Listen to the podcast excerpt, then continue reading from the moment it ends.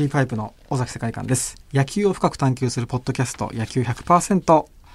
もう、4月、ね、プロ野球も開幕してしばらく経ちますが、なかなかその新しい環境にね、行く方も多いと思うんですけど、そういった意味では自分はそこまでないので、そういうことが。ああ、昔のそのクラス替えだの、そうですね。えっと、高校に入っただの、はい。バンドとかでもなんかクラス替えみたいになったら、ら面白いですけどね、メンバー変わって、あ ちょっとなんかやりづらいなバンドマンになったらもうそういう4月でどうこうっていうのは特にないんですか？ですね。ん。うん。引っ越しとか。引っ越し、あ、でも、ええ。去年しましたね、久しぶりに。ね。はい。なんか、越しのこととか書いてますよね、時々。はい、そうです。太客クラブで。あ、言っちゃいけないのか？いいんですよ、いいですよ。あれだから。いいですよ。いいのか？いや、そんな、み読まなくていいですか、いケムさんあの、昔はペットボトルから飲んでたのを、はいちゃんとコップに入れて飲むようになったっていう。本当ね、恥ずかしいです、そんな、そんなこと書いてるって、37になったお,、ええじさんが。えーまた勝手に出てしまいましたが、ケムさんこと日本放送アナウンサー、ケム山光則です。私はあの、初めのラジオ局からはい北海道のテレビ局に入社したのが4月でした。ああ、4月。えー初めてテレビでニュースを読んだ時に、はいあのまるでサンダーバードの人形みたいと、えっと、副長で、えー大爆笑された。あの、手をどこに置いていいかわからないんあで、手を下に下げたまま読んだっていうね、えーこれはダメですよね。かわいい。はい さて、野球100%は今回でシーズン14となりましたが、ゲストは統計学者で野球をデータで分析するセイバーメトリクスの専門家、そして講談社ブルーバックスから著書、えー統計学が見つけた野球の心理、最先端のセイバーメトリクスが明らかにしたものを出されている鳥越則夫さんです。今回もよろしくお願いいたします。はい、よろしくお願いいたします。さあ、尾崎さん、前回聞ききれなかった中村悠平捕手のあたりをちょっとあ、はい、その聞きましょうか。、どうですか、中村選手の去年のこう指標ってかなり変わってるんですか？まあ、基本的にはやっぱり打力が上がったっていうのが大きいと思うんですよはいね。で、もともとはね、8番っていうよりは、やっぱりその2番をね、うん打ったことが結構その、本人にとっても刺激になったんじゃないですかね。えーなるほど、そうかそうかそうか。だから8番だとやっぱ意識も変わるんですよはいね。やっぱあの、8番目だって。はいはら2番だとやっぱ上位打線だし、い。初回に回ってくるっていう。そう、繋がなきゃいけないとかね、そういうふうな意識でいたっていうのは、結構、それが結構その、その2021年シーズンの中村に大きな影響を及ぼしたかなと。サンタナとオスナに挟まれたところっていうのもなかなか大事な打順、ね6番の時ですね。そうですよねあれ良かったですよね。ええはいでもやっぱりその、その2番になったっていうのもコロナの影響だと思うので、はい主力選手が抜けてしまって、それもでかいですね。やっぱそういう影響も。はい。あそういうちょっとイレギュラーなことに対応したときにまた数字でも面白いものが出てくるっていうところもあるのかもしれないですね。あえーさて、鳥越さんとお送りするシーズン14第3回のテーマはこちらです。データで2022年プロ野球を大予想ということで今シーズンのプロ野球についてデータをもとに予想していきたいと思います。毎年この時期になると、ええあの、解説者の方々が、で、順位予想されて、え大体ヤクルトは5位か6位だったんですけど、はい。セイバーメトリクス的な予想みたいなのがあるという、もう鳥越さんの中でうん出てるってことですか、2022年は。うん、基本的には、その、去年のシーズンはのデータと、その、まあ、移籍した選手だったりとか、まあ、その新加入とか、そういったのも含めて分析するんですけど、基本的にセーバーメトリックスであんまり1年の優柔予想ってあんましないんですよ。基本的には、あの、1年間戦って、こういうふう、ここが良かったとか悪かったとかっていう分析をしたりとかね、ここのポジションが弱いから、ここを補強した方がいいんじゃないか、はい。みたいな、そういうふうなアドバイスをするみたいな時使うんですよね。はい。チームごとっていう。チームごと。で、ただまあそれだと面白くないので、はい。まあ現時点での戦力を見たときに、じゃあどこが一番整ってるかって話なんですよね。はいはい。でそういう意味で言えば、打力ははい。基本的にもうヤクルトと DNA が突出してますよね。あおーー。はいもうこれはもう間違いないですね。はいははいい。まあオープン戦でもやっぱりかなりその打率も、うんえー現時点ではヤクルトがね、今うん上ですかね。ジャイアンツはどうなんですか？ジャイアンツ出てないですね。なんかそうニュース見ててもそういう、ですよねはいはい印象を持ちますね。で、ピッチャー陣に関して言うと、やっぱ阪神がかなり突出していると。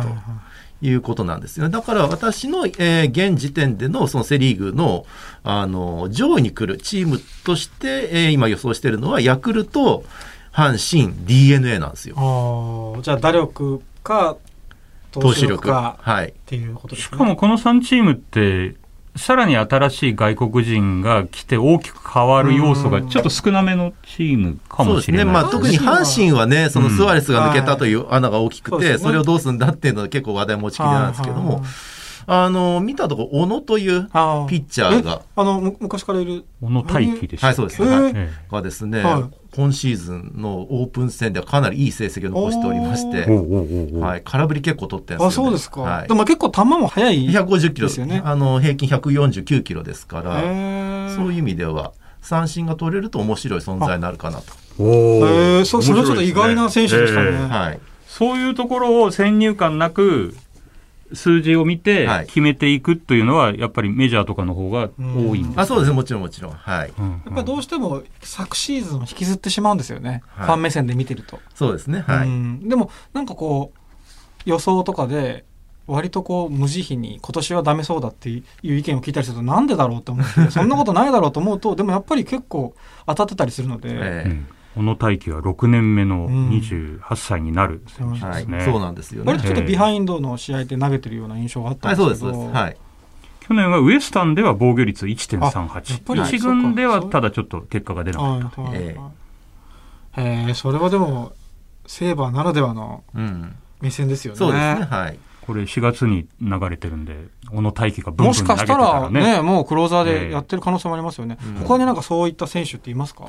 やっぱヤクルトで言うと、はい。やっぱ内山ですかね。はい。まだ2年目ですよね。そうですね。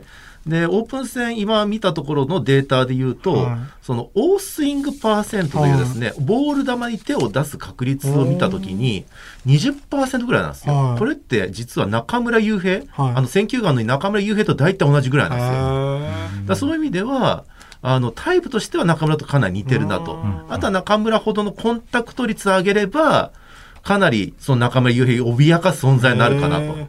オープン戦でも結構長打出てますよね。二塁打打ったり、はいホームランも打ってましたもんね。えわあでも楽しみですね。ね奥川投手とのバッテリーも。えそうですよ。西洋バッテリーで。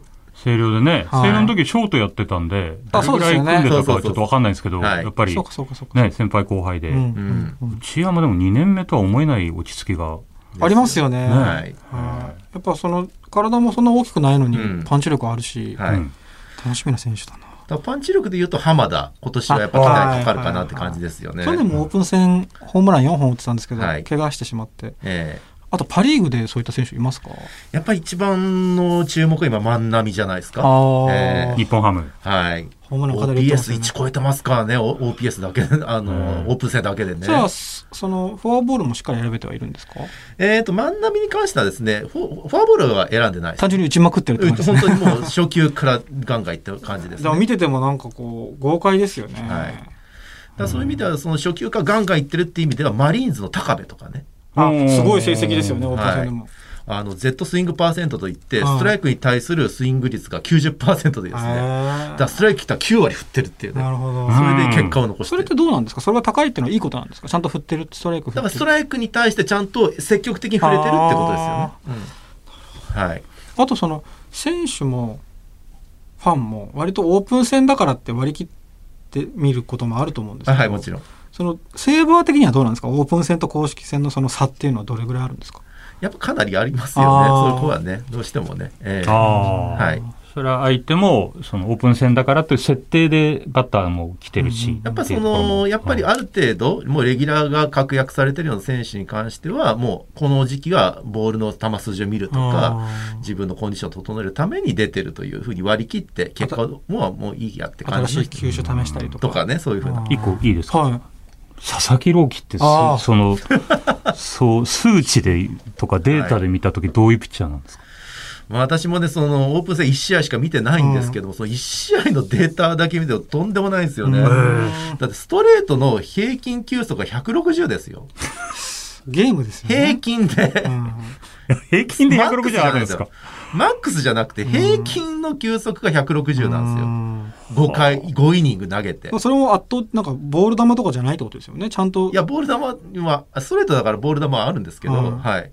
いや、球速だけで見ても160ですし、フォーあクが149じゃなかったかな。そうでしたね。ええ、149出ないピッチャーいますからね、まっすぐでもね。うんーそうですよ。はいやっぱり。149のフォークですよ。そう。だからもう、あと1キロで150キロのフォークっていう、今まで見たこともないような。うんいや、あの、大谷が投げてますけどね。あ、そうか。大谷は、大谷150 150キロフォーク150キロフォーク投げてますけど、それに匹敵する。すごいな。じゃあもう3年目にして、はいあもう大谷級ですよ。だって脱空振り率が25%。あーだから、4球に1球空振り取ってるんですよね。すごいですね。で、フォーク空振り率で言うと40%超えてますから。だかはあらストレートとフォークの見分けつかないでしょ。だからうんバッターからすると。もそうですよね。う、来ちゃった149裏しかないみたいな、そんな感じで今見えてんじゃないですか。うん楽しみですよね。佐々木投手も。あとは、ちょっと中、何日なそうですのかとか、ねまあ10日とか長いイニングどうなのかってとこですかうんね。そこはね、ロッテのね、投手コーチがどういうふうに運用するかっていうのはね、また去年みたいに中10日、ローテで行くのかね、うん。っていう感じでしょうけどね。日はい。本シリーズで奥川投手との投げ合いとか見てみたいんですけどね。となるとロッテ、あれですか、日本シリーズ進出ですか、でも去年もロッテ強かったですもんね。2年連続2位ですからあね、ーそそういう意味では、まあ、戦力が整ってるチームではありますし、でね。若いチームなどで伸びしろがあるチームですからね。あとその12球団の中で一番こう、今年延長12回になって、こうプラスになりそうな球団ってありますか？あのーやっぱり先ほど言った通り、延長戦があることによって、はいやっぱ先発としてどうしても長いイニングに投げてほしいという願望が入ってきますよね。そうなると、そのクオリティスタートとか、うんハイクオリティスタートの、えー割合が高いチームの方が有利なんじゃないか。で、現時点ではセリーグだと阪神、で、パリーグだとオリックス。あ、オリックス。オリックスはやっぱ山本とかうん。宮城とか、先発が揃ってるチーム山が岡とか田島とかね、やっぱ先発投手陣が長く投げれるチームが、やっぱりその12回延長に対応はできるかなと。うん。そうか、12回延長だから、リリーフがたくさん必要だっていうのもあるけれど、うんはい。先発が長く投げれば、はい。後ろは少なくて済むという。いいわいいわけですよ。あ。そういう考え方だったら変わんないですよね。そうか、はいじゃあ延長12回だと先発投手が強力なチームのは方に有利に働きそうだってこと。巨人はどうですか？そういう意味では。先発投手はそういう意味では、まあ、巨人もそのクオリティスタートという意味では、あそこまでこと 去年良くなかったんですよ、実はね。はい結構すぐつなぎましたもんね。そうなんですよね。えああ、そう5回ぐらいで系統ちょそうか。マシンガン系そう、ありましたよね。マシンガン系一統で人一冊で。とかね。ちょっと謎運用でしたけど、あ本謎運用。謎運用不思議でしたよね。うん。だって、変な話、山口とか菅野とか、長いイニング投げられるピッチャーいるんですけど、なぜかそういうピッチャーに投げさせなかっでもそれも9回までだからっていうのもあったんですかね。なんかそそれもあったんだろうしうん、なぜか途中で中5日やったりとかね。うん。それとあの、投手面だけでなく、その打撃面でも12回になることによって何か変わってくることってあるんですか？うーん、そこに関してやはり、うーん、代打、代打が。あまり、あパ・リーグに関してはあんまないですね。ああ、そうか。パ・リーグってあんま代打使わないんですよ。そうかそうかはい DH だからね。そうなんですねええセリーグはそうか、まあ、セリーグはまあそこのうん大打層の厚さうんっていう意味ではね、えーそこが関わってくるかなと思いますね。そういう意味では、やっぱりヤクルトは、そこは強いですね。川端を筆頭として、うんうん、打てるうん機会が多いっていうのはうん大きいですね。はい。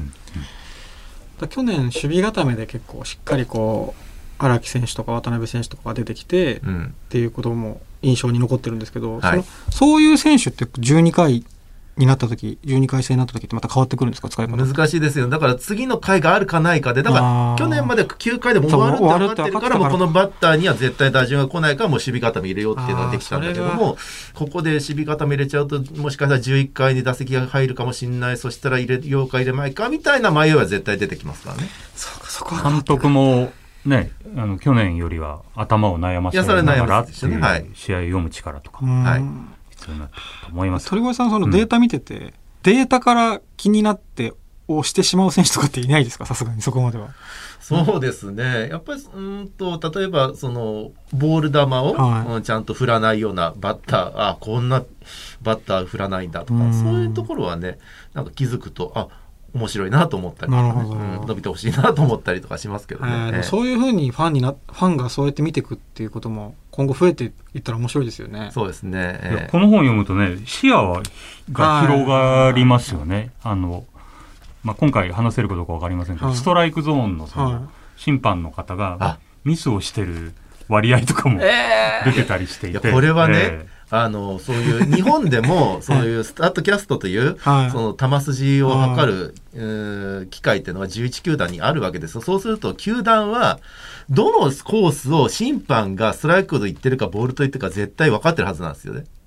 だから、この審判は、この高めのこのゾーンはストライクと言いやすいよとか。いや、それはもともと、あの、感覚的に、あの審判はあそこ取りやすいっていうねはい。話あったと思うんですよね。それが今、データでちゃんと分かるというあことなんですよね。ー すごいね。やっぱりデータ持ってる方が。そう、データで、うんああの審判はここは絶対もうストライクというから、ここ投げろとかってぜあるし、もっと言うと、ええ。あの、これで分かったことがあって、はい。えカウントでストライクゾ そうなんーンってですよね変わってくる変わってくるんですよね。えそうなんですよね。可変って言われてるんですスリーボールの時とツーストライクの時に、はいあの、ストライクとコールしたゾーンの違いっていうのもこの本に出てますんで、これは、あの、審判の方は嫌でしょうけど。実際そういったミーティングも行われてる可能性が高いんですかねそれは大きいでしょう。はい。ええこれあは第9章に載っておりますすんで、ごいこう図形がこうちゃんとあはいはいはい載ってますんで、これも見ていただきたいと 思います。はいえーということで今回のシーズン14は統計学者でセイバーメトリクスの専門家、鳥越則夫さんにゲストとしてお越しいただいておりますが、えー鳥越さんの著書、えー統計学が見つけた野球の真理、最先端のセイバーメトリクスが明らかにしたものが、講談社ブルーバックスから好評発売中です。えーぜひ手に取ってみてください。この野球を深く探求する野球100%を聞きながら、ちょっと、ポッドキャスト、ちょっと一回一時停止しながら本を見ると、これはね、かなりまた深さが深まると。あれですよね、ええ最初から見ていくのも面白いですけどこうパラパラそうなんですよここ。話題によって、こう、はいあの、そこをチェックするとね、ね相当面白いと思いますね。えー次回も鳥越さんにお越しいただきます。よろしくお願いします。はい、よろしくお願いします。野球野球野球野球野球野球野球野球野球野球野球野球野球野球野球野球野球クリープハイプ、尾崎世界観の野球100%。パワードバイ日本放送ショーアップナイター。この番組は、講談社ブルーバックスの提供でお送りしました。えクリーパイプ大崎世界観の野球100%そろそろエンディングのお時間ですですから、生徒の尾崎さん、はい。これはポッドキャストが配信になったら聞きながらちょっと止めながらこれパラパラと見ると。そうですね。面白いんですようん。本当に。そうかだからあのさっきの審判の話とかね。うんもうちゃんと図形で出てるんで もう真実が出てるんで。うん。うん事実かな？事実が出てる。審判の方も読んで,、読読んでる方いるでしょうね。ねうん。それを見てちょっと変えてみよう あるゾーン変えようかな。さて日本放送ショーアップナイターですが今シーズンはいつでもみんなのプロ野球をキャッチにお送りしています。えーこの回の配信となる4月はスーツの押し立て金それから現金が当たるキャンペーンも実施中です。ぜひナイターを聞いてご参加ください。えーそしてもちろんクリープハイプの皆様に作っていただいたジングルも絶賛オンエア中です。はい。えよろしくお願いしキムさんが勇気をもらっているジングルです。ありがとうございます、えーということでクリーパイプ尾崎世界観と日本放送煙山光則でした。